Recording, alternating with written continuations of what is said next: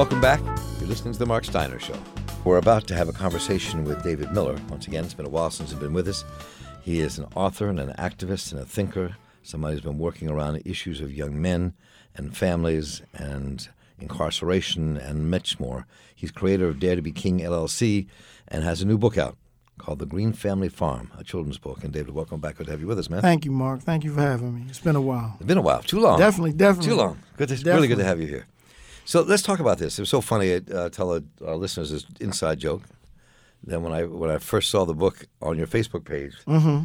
I thought it was about this family in Brooklyn, Maryland, who were starting right. a farm. But no, it's a family that you made up, right? Right. From Brooklyn, New York. Brooklyn, New York, Brownsville section of um, of Brooklyn. And so one of the reasons why um, this is my second children's book, um, I decided to to somewhat take a shift in the work, is I've been very inspired by Walter Dean Myers. And um, before Walter Dean Myers, and for many of you who may not know, Walter Dean right, Myers right. It was a prolific um, writer. He just transitioned a couple months ago. But I had an opportunity to meet uh, Walter Dean Myers. My children, who are fans of his work, had a chance to meet him. Walter Dean Myers published over eighty-five books, children's books, uh, both children's books and books for teenagers. And I've just been so blown away by his legacy on one level. But then on another level, how uh, difficult it is in the space of children's books and children's literature to find diversity, that um, I decided a couple of years ago that this is going to be uh, a path uh, that, that I'm going to uh, explore in terms of um, working to produce high-quality, uh, diverse children's books. So, so, but why? I mean, what's the, cause there's a major issue here facing America with children's books that we don't often talk about. Mm-hmm.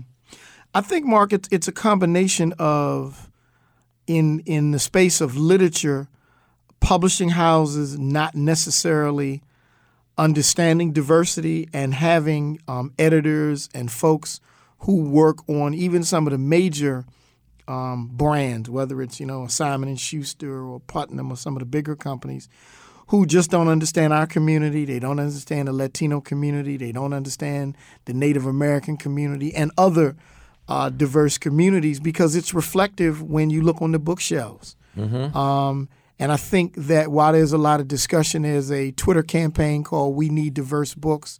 But even within that campaign, you don't see a lot of movement. And there's some there's some really great stories that need to be told that young people uh, would be interested in. I've been told by folks in, at publishing houses that the Black and Latino community do not read, and so it would not be a good investment uh, to produce. Now, people told you this when you went to them with your books, or when I or, when or... I've gone to them with books, I book ideas. When I've when we've had off the table conversations about what is it going to take, and and I find that conversation to be uh, ridiculous, because whenever I go to a school, my first children's book was Khalil's Way, story of an eleven-year-old, really highly smart for older kids, right? For older kids, that was right. a book for older kids. Um, I walk into a, a school or community center, I'm treated like a rock star, because the young people are just so amazed to meet an African-American male writer. Even while I'm doing a book talk, the young people have, have already literally jumped into the book. They're not even paying attention to me as I'm telling them about the book, because they are so eager to read a book and look at illustrations that look like them. So... And I, I think that's also a critical piece of this. I mean, I, I remember um, Paul Coates, our mutual friend, once said, we had a meeting, when we had a conversation about this on the air, but Paul said, I don't worry about there not being enough books. We just have to publish them. Right. And that, and, I, and that, I think I think right? Paul Coates' mantra is really, really spot on, that we just can't wait for anyone else. We can't wait for a major publishing company, Scholastic, or any of the other major publishing houses that deal with um, particularly children's books. We have to do it. I mean, I'm, I talk to young, aspiring authors monthly who are interested in getting books out, and I just work with um, two, um, one local, Misha Sutton. She's a local assistant principal. Uh, she has a new book coming out, and a brother, Kenny Braswell, out of Atlanta. Um, I convinced them to jump into the space because they both had very interesting stories that I know children would be interested in reading. So let's talk about, let's talk about this book for a moment. So tell me what was, tell the listeners the story of this book and this family, this family farm. And this. So I, I have been um, very optimistic about the sort of urban farming movement, and I have had a chance to visit um, a number of urban farms in Baltimore and have talked to a bunch of people across the country.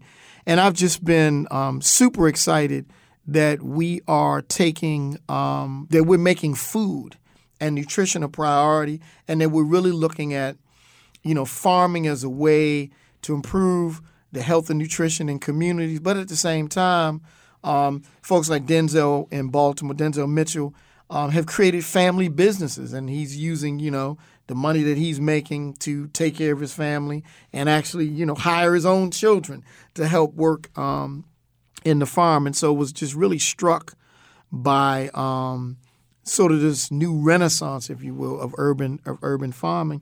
And I decided it would be good to uh, to do a book. I mean, I'm always thinking of um, creative stories. And so I decided that I would literally create a family. It's called The Green Family. They're literally living in the heart of uh, Brownsville section of Brooklyn. And because mom and dad realize that they're living in a food desert and they want to they want to be able to produce fresh fruits and vegetables for their own home, but they look at the surrounding community and realize that there's a void, they purchase a small plot of land literally across the street from their house, and they begin to start um, a life of urban farming. And initially, they're able to get some contracts with uh, some farmers markets in Brooklyn and some of the other surrounding boroughs. So when you write a book like this, what do you hope it does? But I mean, I mean, part of it I know is having a black voice and black writers bring things to children in this country so they can see a different perspective on life. Right. So, so a couple of things. One is to begin to share with young people the power of telling stories. Uh, the second thing is to really create books that are fun, that are interesting, that excite the reader, and that have really good illustrations. For this book, I selected a uh, local illustrator. Uh, his name is Kuroji Patrick. He actually lives in Silver Spring, but I really wanted to bring to life very rich images of a black family literally in the dirt, Um, you know, harvesting zucchini and cucumbers and fresh fruits and vegetables, because I thought that it really sends a very, very clear message about um, about food, as well as about um, lifestyles and, and, and lifestyle changes. So I mean, and so I mean, it's, this is an important piece because this is becoming a movement across the country more and more, and you don't hear much of this. We do it on our show a lot, but you don't hear a lot about the young black farmers and families taking over farming in, in, in both rural and in right. and in urban communities. I mean, so this is and this. I mean, so part of this is also a kind of inspirational piece. Yeah, right? yeah, and, and and it also um, when I when I start doing uh, book talks and, and, and book signings, also going to bring into to part the role of black farmers mm-hmm. because I know that that's a conversation that has been. Um, talked about. I know you've done some, some stuff over the years, but we're losing so many black farmers due to lack of support. And so, um, you know, all of those things kind of made me decide that this was the next uh, book project that I was going to work on. So now, so the book, but it's not yet published, right? You're about to publish it. No, it's it's it's, it's out. It's, is it out there? It's at it's at the printer now. Um, it will be on uh, Kindle for those who like to do the Kindle thing. I, you know, really don't like the ebooks per se. I really love I like holding the page. A book. Yeah, me too. I like the spine of a book. Um, but we're taking pre-orders now, and um, the new book will be. We'll start shipping on like the seventeenth of December. But part of the children's books, a library, you have to get these in libraries. Yes. Right. Um, and schools. Yes. Yes, and that's going to be. Mm-hmm. That has been even with my other book, other children's book, Khalil's Way. Our our scope has really been. Um, schools and libraries, and so we ta- we specifically target schools. I mean, that, that that's sort of our niche market right there. I mean, you know, we'll we'll do a couple of book festivals here and there, but our niche is to get them, and particularly for this book, because this book is for young readers, first through fourth grade, um, elementary schools, um, and even uh, learning centers. I mean, and and of course, libraries is our targeted niche. So I'm curious, you know, I've, I've, this is a new world for you. Mm-hmm. And, I mean, Khalil's Way and now this new book, and you yes. want to kind of really make serious effort in in writing more children's books. Um, and I and I, uh, it just makes sense because there are so many, because of what you said, there's been this dearth, a lack mm-hmm. of published books, especially by black authors, Native authors, Latino mm-hmm. authors, about for children, mm-hmm. Mm-hmm. with that in terms of bringing that world to life. That just doesn't exist. Mm-hmm. Um, so, but I'm curious about your uh, the work you've done over the years. We've met together before with your work around right. fathers mm-hmm. and, and children, and your work uh, in Ghana mm-hmm. uh, that you've been doing, teaching that when you go to the village in Ghana. Mm-hmm. Mm-hmm. Run, a, run a summer camp in Ghana for children um, five through fifteen years old. And actually, a book that I have coming out in, in March will be in both English and in Twi. It's sort of a loosely configured story about a little girl I met in um, the village. Um, it's called uh, Timber Junction. It's probably about one hundred forty miles outside of Accra. And so the book will be in both English and in Twi.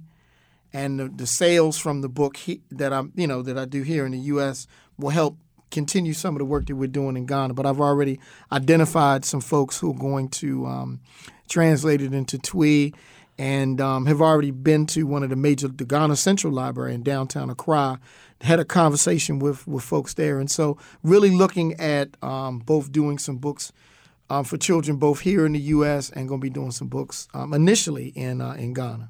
So I'm curious, the work you've done, that work in Ghana, the work you've done around the country, speaking yeah. and working with, with groups, working with kids and, mm-hmm. and fathers, how much has that informed, inspired, pushed you into this new world? What's the connection?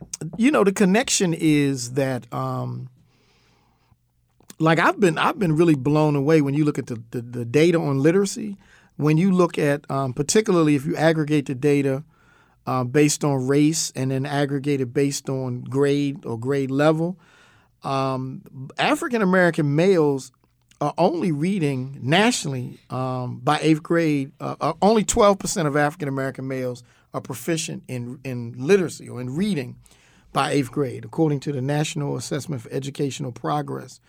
Um, you see a strong correlation between young men who are currently in prison and um, their school experiences. And so I think literacy and books is a is a serious connection if we really want to disrupt the school-to-prison pipeline. You know, getting books in, in the hands of, of young people is really, really, really important. And I just see this as an extension of a lot of the work that I've done over twenty years. I mean, because it does seem connected to me. That's why I'm curious. Because yeah, yeah. when you when you work with young people, work with families, work with fathers and children, I mean, um, A, see the difficulty that many of the fathers you might work with have in reading to their kids, sharing mm-hmm. books with their kids. Mm-hmm. And also just, as you said, finding the absolute the, the, the lack of books written right. by black people right. about right. black children. And it's interesting because I've done two major presentations in the last couple of months around getting fathers involved in reading to their children. And so, um, again, a lot of it is lack of um, conversation with families around the power of reading. I remember when my children were very young, I could not go to bed without reading to them because they would not let me. They would, they would, they were so excited about books because we introduced them to books right. at a very, very early age. And so, you know, you mentioned, Mark, you mentioned libraries. I think libraries are one of the crown jewels. When you look at the Pratt Library, one of the crown jewels in Baltimore. But I think most of the libraries across the country are underfunded and underutilized and could do a lot more to address issues around literacy and family development. And so uh, this is going to be a major push for me in terms of the writing and also working with other um, writers who have great stories, because there's some phenomenal stories. I actually just wrote a, a, a, a teen novel set in Cherry Hill, at Cherry Hill in Baltimore, that's done. I'm shopping, currently shopping it around to see if I can get a deal. My deadline is probably March or April of next year. If I don't get a contract, then I'm going to self-publish it. But it's a story of uh, Khalil, I'm sorry, Caleb Coltrane Simpson. He's an eleven-year-old boy living in Cherry Hill. His father's a jazz musician. His mother's a nurse at University of Maryland, and they take him to a community association meeting to look at some of the issues in Cherry Hill. And this is an eleven-year-old boy who's upset because the adults are arguing in the meeting, and he decides that he wants to run to be president of the Cherry Hill Neighborhood Improvement Association, and the adults are saying, you're too young. They laugh at him, but with the support of his parents. How old is he? He's eleven. He's eleven. And so he really wants to be actively involved in advocacy and engagement in the community. And literally, he runs a campaign to become president of the Cherry Hill um, Neighborhood Improvement Association, and he's eleven, with the full support of his family. And he, this little eleven-year-old boy, is able to galvanize a section of Baltimore around doing better. And so it's a novel. It's a great, it's a great piece. It's going to be illustrated by Jerry Craft, Um, an African-American illustrator out of uh, Connecticut. And if you know if we don't get the deal, then um, we'll, uh, we're, we're going to put it out there, man. I sell books out the trunk of the car, gas stations, you know, so. So this, like, it's interesting your approach to this. You're not waiting for a book contract to be signed by some major no. publisher in New York City. No. You're just doing it. I'm just doing it. And while I would like the contract, and I like the contract not because of the money, because of the visibility and the exposure, which would allow me to get in, get in, get in position to reach so many more children. Um, but we're going to do it anyway, because even with Khalil's Way, um, we sold twelve thousand copies, which is more. We sold more copies um, than most people who have a deal with Simon and Schuster or Scholastic, and so. And the book is still. The book came out in toward the end of twenty twelve. It's still doing extremely well. Um, schools across the country. I just had a big order from Jackson Public Schools in Jackson, Mississippi. They just bought another two hundred fifty copies. So I'm going to be headed back to Jackson in January to sign books. I mean, I'm just, I see the light go off in in in in, in children when we provide them with a culturally relevant text, and a text that they can see themselves, and a text that they really can identify with. So what do you see In, in in with this and beyond this as as the solution, as the way to answer this problem of literally almost li- illiteracy yeah. in inside the black community and in, in, in especially among young men? Yeah, I think it's um we got to do more work with um families. You know, I've had a number of you know mayoral candidates reach out to me. And the thing that I've said to them is um, a greater focus on family. I mean, I know you're going to talk about crime and uh, taxes and all of this, but I really think a strong focus on uh, family is is critically important, man. I just don't think that we'll be able to address um, what I call these academic deserts. I mean, we talk about food deserts. We talk about dropout factories, but... But I'm really concerned with these academic deserts. I visited two Baltimore City schools because I'm visiting schools all the time a couple of weeks ago. And I was just once again just just, you know, got in the car and just shed a tear, man, by just the just the overall confusion that is going on. And I know we got a lot of great teachers, but they're overwhelmed. And I think one of the reasons why they're overwhelmed is because a lot of children are not coming to school school ready. And so we got to work with families around literacy and around, um, you know, around behavior. I mean, we cannot expect the school system to set up sort of this triage method of addressing many of the challenges that children are faced with. We got to do more with parents. And literacy, um, if, if a young man can read and he is fluent and he's reading at grade level, he stands a great chance of not going to prison. Right. There's, there's a real correlation. Yeah, real, real correlation. Serious correlation between yeah. that. Yeah. Yeah, but when you look at the data, many, many of the boys, so nationally, twelve percent of African-American boys are reading, are, are considered proficient um, by eighth grade. In Baltimore, the number is like six percent. And these are not my numbers. I mean, you right. can go to the Schott Foundation. Um, there have been a bunch of articles written about literacy in Baltimore. I mean, again, Mayor Schmoke created You know, Baltimore Reads, you know, a couple decades ago because of this issue of literacy. So now you're doing this. This is your part. Yeah, this is this is um Man, I'm I'm so excited, Mark, when I walk into a school and and I'm talking to children about books, man. I mean, it's it's it's it's an amazing experience, man. And the children light up. Even the children, I've had children come up to me and say, "Well, I'm going to struggle with this book. You know, what do you think?" And you know, I'll give them some suggestions, talk to the teachers. But even though some of them know that they may struggle with a book, they still want to read the book because they see themselves on the pages of the book. That what you just said is part of the piece we don't get. Yeah, we've never gotten. Yeah, yeah.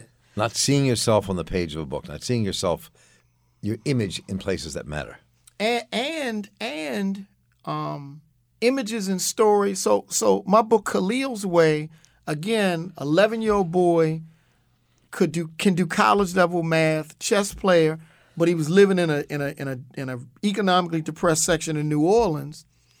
Um.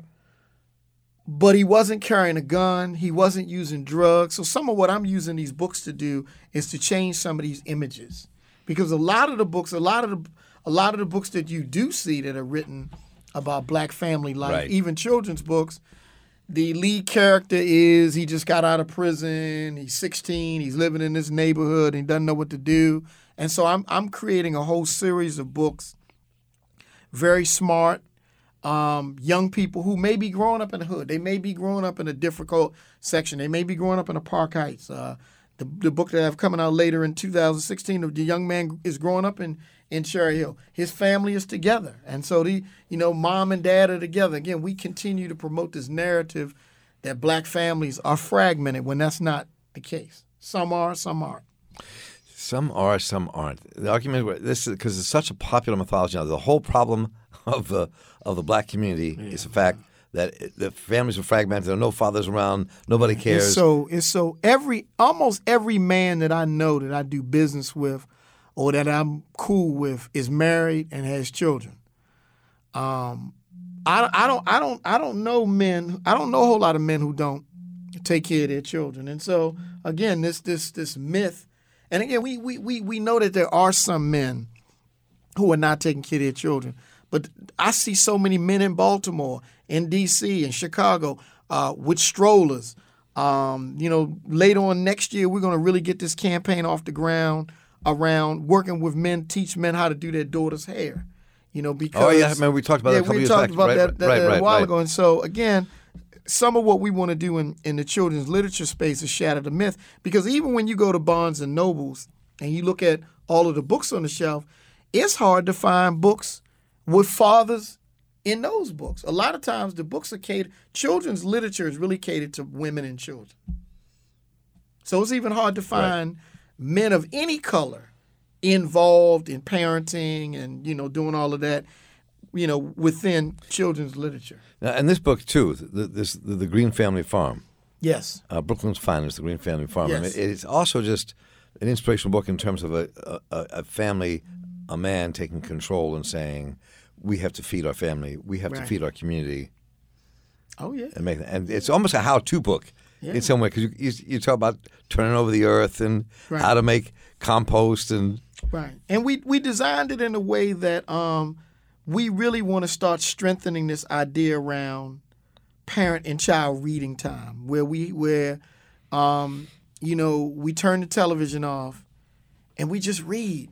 I mean, I just think that that's just a beautiful concept um, to expand on, particularly in the African-American community, that everybody's not going to be in a separate room. Mom is in here with the iPad. Dad is in there with the remote control. The children, one child is on the Game Boy or whatever, and the other child.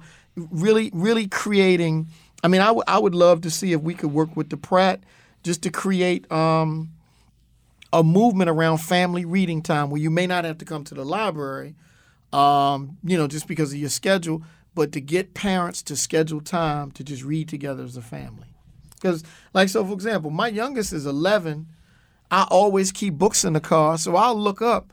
She reading The Souls of Black Folks, you know, a couple hundred pages. Then she'll ask me questions because she's so excited about reading, because we started that when she was very young. Right. What's so a- she's, she's read Up From Slavery, and she's only eleven. She read Up From Slavery when she was nine. Well, that that because that part of it is instilling the passion for reading, mm-hmm. the, the sheer enjoyment. Yeah. And we beat it out of them by telling them that the only time we read is for this text you have to read and we'll give you a test, as opposed to really getting into reading right. good history, good literature, mm-hmm. good stories mm-hmm. that kids can then talk about and write about. This is what I thought about the book. Creating a passion for the written word. And even for adults. I know, Mark, you've had some phenomenal authors on your show. Um, you know, again, we again, if we want children to read, they need to see mom and dad read. Newspaper, magazine, pick up a book. Right. Um, I mean, we just need a we need a revolution as it relates to uh, to books. And we have some good we have some phenomenal venues. Everyone's Place is a, is a phenomenal venue to buy books. Yep. You got Red Emma's. I mean, so so it's yep. not like we don't have good places where you can get books. Many cities don't have a earth, uh, don't have an Everyone's Place or Red Emma's or some of the other smaller book venues. Most cities don't have that. And we, and we, we do have that. We have that. We got Normals around the corner from where our studios yeah. are. We got um, uh, we've got the, the the the Ivy Bookshop. I mean, there's mm-hmm. there's a ton of bookstores here. Right. That that are like small and places yeah. you can oh, sit yeah. and read a book and bring your family and sit. Right, right. Yeah, it's very important. It's critical. I mean, it, it's really it's important. critical. I was thinking about ch- children's books with my black folks, and I was the ones I just ordered a bunch because he wrote these books a long time ago. But Julius Lester. Yeah. Oh yeah. Yeah. He's written a ton of incredible children's books, right? Nobody knows who he is. I, Rich history. Yes. Huge history. I, yes. I love Julius. He's just you know one of the founders and leaders of the Student Nonviolent Coordinating Committee, and then. Mm-hmm. I mean, there's some and there's some there's some phenomenal, um, um, what they call Y A or books for teenagers, historical biographies. Um, there there are just some serious stories out here that um, people just don't know about. And so, you know, a lot of the work, um, you know, that I'm doing is really around. Um, capturing a lot of those stories. So how do folks, if they want to find you in the book, how do we do that? So um, you can go to my website, which is dare to be king dot net, D A R E T O B E K I N G dot net, and the book will be in Everyone's Place by December the seventeenth. And I can try to get other bookstores as well? Yeah, yeah. I mean, I usually mainly just deal with, with um, Everyone's Place, but I would, you know, I'd like to do Red Emma's or whatever. If you can, yeah, I make mean, the connection. Yeah, people just need to see these kind of books. People yeah, just have to yeah, have them, yeah. in their homes. No, that'd be good. That'd be pick good. It up. That'd be good. David Miller, I really appreciate all the work you do, man. Thank you, thank you. And I would deeply appreciate you stopping by today and talking about this new book. I'm excited about it. Thank you, David. Thank you. Thanks, up. We have to take a break right here, but when we return, we'll be taking a trip down to Andy Musique in Mount Vernon with my colleague Robert Shaheed from the Baltimore Blend. Right here on W E A A. We'll be talking with jazz legend and pianist Stanley Cowell. He talks about his history in jazz, his experience working with Max Roach, and his performance in Baltimore this weekend. And we're going to hear what's in this week's City Paper. Don't go away. Stay with us. We'll be right back. The Mark Steiner Show is brought to you by M E C U, Baltimore's credit union. Offering a full range of financial services, M E C U, Baltimore's credit union, is helping its members and its community prosper. When you invest in yourself, M E C U invests in you. More information, w w w dot m e c u dot com.